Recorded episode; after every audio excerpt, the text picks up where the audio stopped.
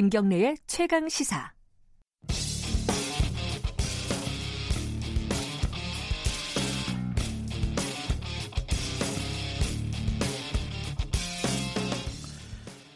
김경래 최강시사 3부 시작하겠습니다. 오늘의 창을 통해 여러분은 역사 이야기, 역사 카페 시간입니다. 아, 오늘이 4월 17일이니까요. 내일 모레가 4.19 혁명 59주년입니다. 어떻게 보면은 굉장히 옛날 일인 것 같고요. 또 어떤 분들에게는 어, 굉장히 가까운 현대사로 느껴질 수도 있을 것 같고요. 자, 오늘 지금 시점에서 바라보는 4.19 혁명의 역사적인 의미는 무엇일까? 박태균 서울대 국제대학원 교수님과 얘기 나눠보겠습니다. 안녕하세요. 네, 안녕하세요. 제가 말씀을 드렸는데 그 아까 방송 시작하기 전에 그 말씀하셨어요. 네. 이 요즘 젊은 세대들이 느끼는 4.19가 박 교수님이 느끼는 3.1 운동이 3.1 운동하고 네, 비슷하다. 예, 시점상으로 보면은. 그러니까. 제가 대학에 들어왔을 때 3.1 운동이 한 60년 전 일, 일이었는데 네. 그럼 이제 요즘 세대들이 대학에 들어왔을 때 4.19는 60년 전이거든요. 정확하게는 59주년이지만 대략 예, 60년이죠. 굉장히 오래된 일로 느끼는 거죠. 그러니까 이게 저는 세대 간 차이라는 게 이런 데서 보이는 것 같아요. 아하. 그런 의미에서 보면은 어, 4.19 얘기를 지금 자세히 한번 다뤄보는 것도 큰 의미가 있을 것 같다라는 네, 생각이 듭니다. 네. 뭐 아시는 분들은 잘 아시는 얘기겠지만은 간단하게나마 어, 사건들을 좀 정리를 해야 될 것 같아요. 네. 4.19 혁명은 왜 일어났을까? 뭐 요 요 배경부터 뭐 좀 설명을 해주시죠. 아무래도 이 1950년대에 저희가 이제 전쟁이 정전협정으로 중단이 된 이후에 네. 국민들이 많은 열망이 있었죠. 빨리 우리가 재건도 해야 되고 네. 또 우리가 새로운 나라를 이제 본격적으로 건설을 해야 되는데 민주주의 국가를 좀 세워야 되겠다. 근데 사실 50년대 사회라는 게 너무나 많은 부정부패가 사실 있었고 네. 정치적으로는 독재 정부가 있었고 이승만 정부였죠. 그렇죠. 네. 또그 독재 정부가 경찰을 중심으로 한 정치를 하고 있었기 때문에 음. 이게 굉장히 아이러니해요. 정부는 교과서를 만들어서 교과서에서는 민주주의가 중요하다라고 하는데 음, 네. 또 학생들은 민주주의의 소중함을 배우는데 실제 정부는 그렇지 않았던 음흠. 이 괴리 속에서 학생들이 이제 들고 일어나게 된 거죠. 음. 왜 우리가 사실 이렇게 독립을 했고 새로운 나라를 세우고 건설하려고 하는데 이런 데 살아야 되는가. 그러니까 한편으로는 저는 정치적으로는 민주주의에 대한 어떤 갈망, 네. 또 한편으로는 경제적으로는 아 독립된 나라에서 좀 잘 살고 싶은 그런 어떤 풍요로움에 대한 갈망 이 두 가지가 저는 맞물려 있었다라고 생각을 합니다. 전반적으로 좀 큰 배경은 그렇지만 직접적인 네. 사건은 아무래도 3.15 부정선거가 되겠죠. 그렇죠. 이제 3월 15일 날 선거를 했는데 당시에는 부통령제가 있었습니다. 네. 대통령 부통령제로 딱 가는데 문제는 이제 대통령이 6.5 시에 부통령이 대통령직을 승계하게 돼 있습니다. 네. 근데 이승만 대통령이 이 1956년 선거, 60년 선거는 80이 넘어요. 나이가 이제 너무 나이가 많아지는 거예요. 네. 그러니까 언젠가는 대통령 유고가 될 수도 있겠다. 이런 생각을 보면 부통령이 누가 되느냐가 너무나 중요하거든요. 그렇군요. 부통령을 자유당 사람을 시켜야 되는데 자유당 인기가 없어요. 음. 또 부통령으로 내세웠던 사람이 당시 이기붕 씨라는 분인데 네. 이분도 인기가 없어요. 예. 그러니까 이게 56년 선거에서 부정을 하려고 했는데도 민주당의 장면 나중에 총리가 네. 되시죠. 이분이 부통령에 당선이 된 겁니다. 음흠. 4년 동안 자유당은 살얼음판을 겪은 거, 걸은 거예요. 이러다가 대통령이 갑자기 유고가 되면 연세가 많으셔서 아, 그럼 민주당한테 자연스럽게 정권이 넘어가는 거거든요. 아, 교체가 되는 거군요, 정권이. 그렇죠. 그렇죠. 예. 그러니까 이제 60년 선거에서는 반드시 자유당에서 부통령까지 당선을 시켜야 되겠다. 엄청난 무리수를 두게 되는 거죠.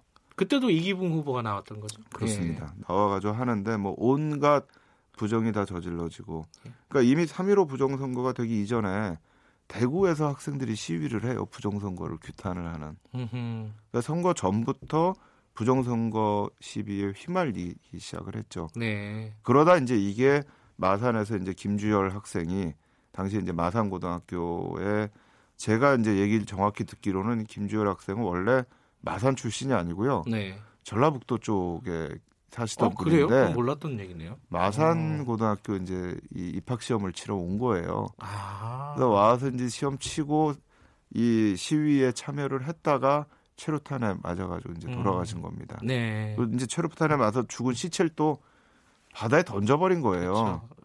사실상 은폐를 하려고요. 예. 네. 근데 이 시체가 떠올랐는데 사실 너무나 참혹한 시체예요. 머리에 이렇게 눈에 이렇게 네. 맞아가지고, 네. 그러니까 너무나 분노를 한 거죠. 어떻게 이런 일이 발생을 할 수가 있느냐라고 네. 하면서 이제 전국적으로 시위가 확산이 되면서 이제 4.19 혁명이 진행이 되는 겁니다. 뭐 4.19 혁명 그 이후에 이제 결국은 어, 이승만 대통령이 하야를 하게 되고요. 그렇죠. 그죠. 네. 근데 이 전반적으로 이렇게 그 각 국면들을 다 짚기에는 시간이 없으니까 좀 네. 의미 중심으로 한번 좀 여쭤볼게요. 하나는 이제 그 저희가 4.19 혁명하지만 네. 고려대학은 4.18을 기념을 합니다.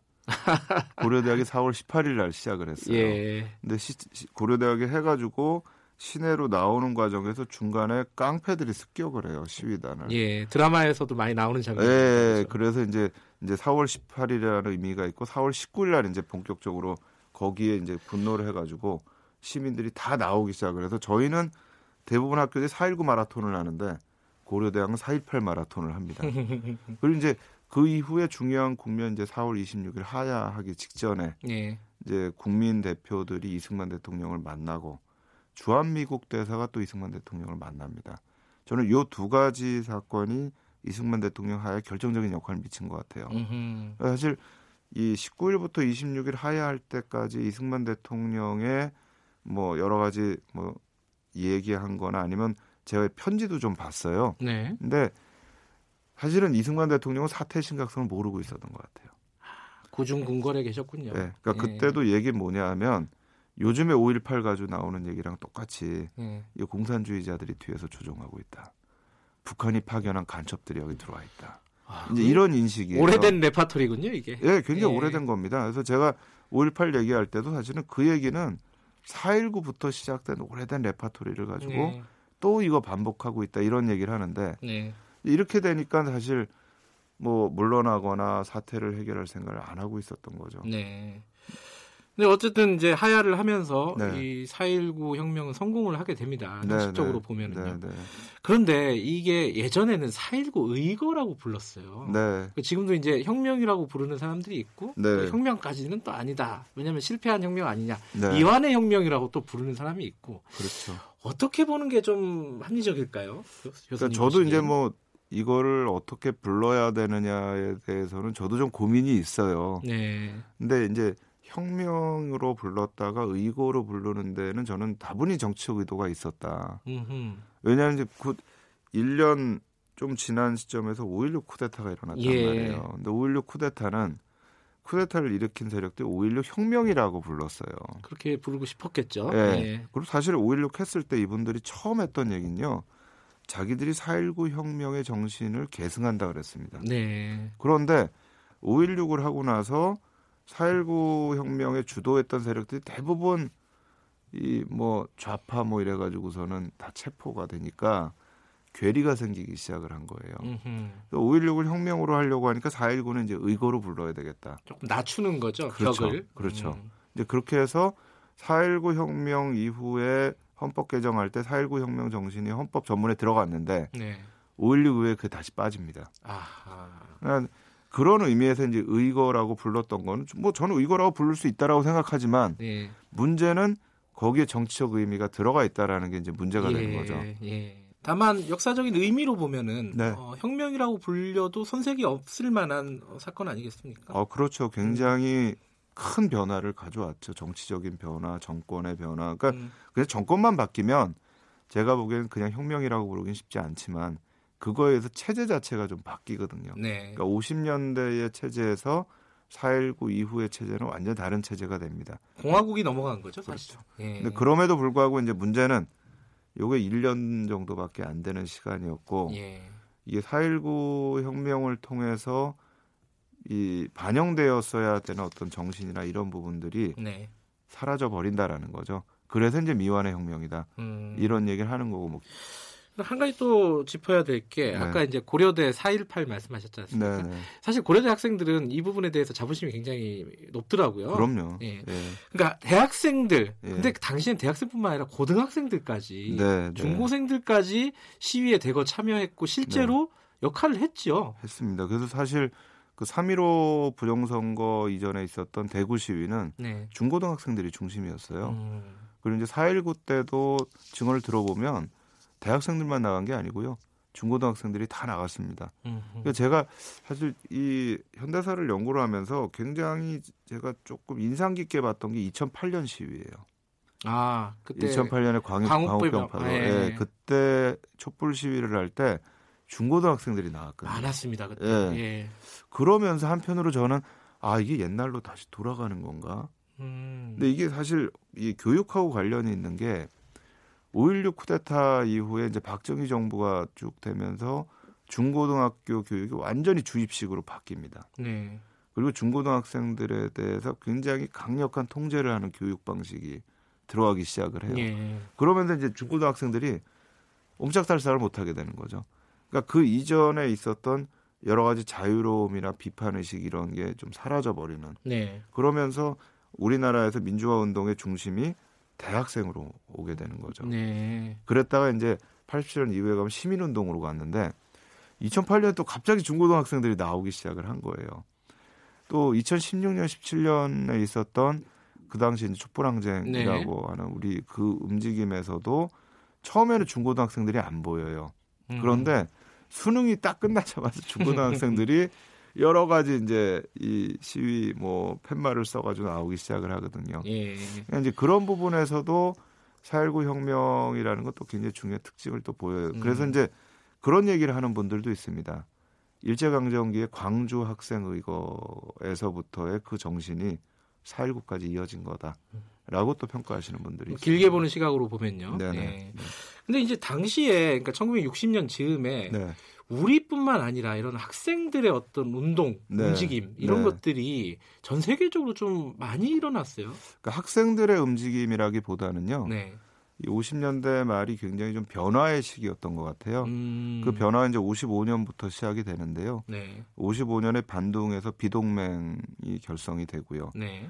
56년에 이 자유 세계에서는 이집트의 수에즈 운하 위기가 있습니다. 네. 그 다음에 이제 공산 세계에서는 헝가리에서 봉기가 일어났었고 이게 이제 58년에 레바논 위기를 거쳐서 59년에 쿠바 혁명이 일어나요. 음. 그리고 이제 4.19 혁명이 일어납니다. 그러니까 이게 50년대 중반부터 시작됐던 여러 가지 위기와 의거와 혁명들이 네. 4.19 혁명까지 저는 딱 오는 것 같아요. 음. 그러니까 전반적으로 그 당시에 세계적으로 또 경제적, 사회적, 정치적 네. 위기의 흐름들이 흘렀고 그 위에서 사실 4.19 혁명도 하나의 어떤 그런 어떤 혁명이나 이런 움직임의 하나였다라고 봐야 된다라고 저는 생각을 합니다. 이게 세계사적인 관점에서 보면요. 네. 이 그러니까 이 일국에서 벌어진 일이잖아요. 4.19는 네. 이것도 네. 다 어떤 연, 연결이 되는 겁니까? 이게 역사학자의 눈으로 보면은? 그러니까 저는 음. 이거를 어떻게 좀 판단해야 될지 모르겠는데요. 네. 그러니까 세계사적으로 그 조류들이 좀 있는 것 같아요. 그러니까 음. 이 특히 이제 지금 예전엔 안 그랬지만 경제적인 문제에서 연동이 많이 되거든요. 아하. 세계 경기가 안 좋고 뭐 예. 뭐 이럴 때 예컨대 1960년대 말에 가면 베트남 전쟁도 있었지만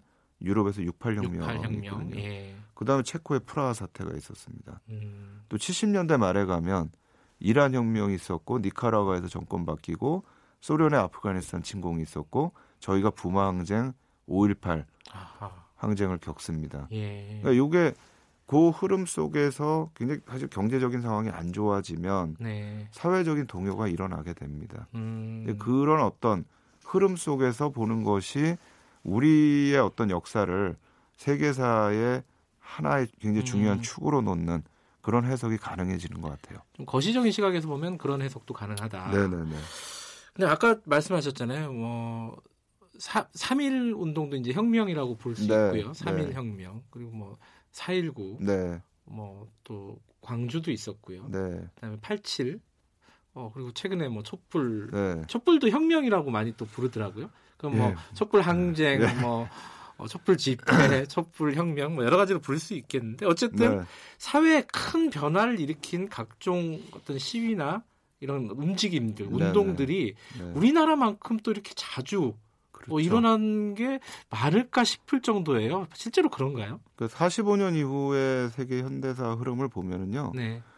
개발도상국들은 대부분 한 번 정도는 국민들에 의해서 정권이 교체된 네. 케이스가 있어요. 그러니까 그런 거에서 보면은 뭐 4.19나 87년이나 촛불이나 다 세계사적 연장선상에 있다. 네. 4.19 즈음을 맞이해서 어, 4.19를 바라볼 때 좀 긴 시각으로 보면 어떤 4.19가 어떤 의미가 있을까? 혹은 세계사적인 어떤 관점으로 보면은 4.19는 또 어떤 의미가 있을까? 이렇게 짚어보니까 또 색다른 의미가 있네요. 자, 오늘 말씀 감사합니다. 네, 감사합니다. 지금까지 서울대학교 국제대학원 박태균 교수님이었습니다.